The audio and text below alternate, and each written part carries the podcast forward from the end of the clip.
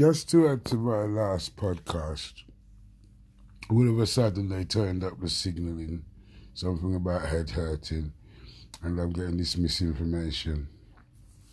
I don't know, graduates, undergraduates, fat white boys. I don't know. Just I'm just getting misinformation. So I just thought I would add this because if I've heard in uh, pointing the blame on certain people and they're rather, rather undermining, deceitful, racist. That's what it comes to for me now, bastards are doing it. Then I just thought I'd make this extra element to add to what I've just been talking about. Like I said, stay safe, everyone. I remember the devil comes in many disguises.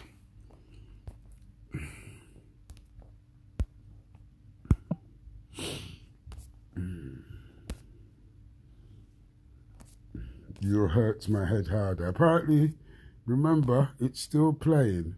So apparently they're going to hurt my head harder with their signalling. There's obviously something wrong. Very insecure about these people. I don't know.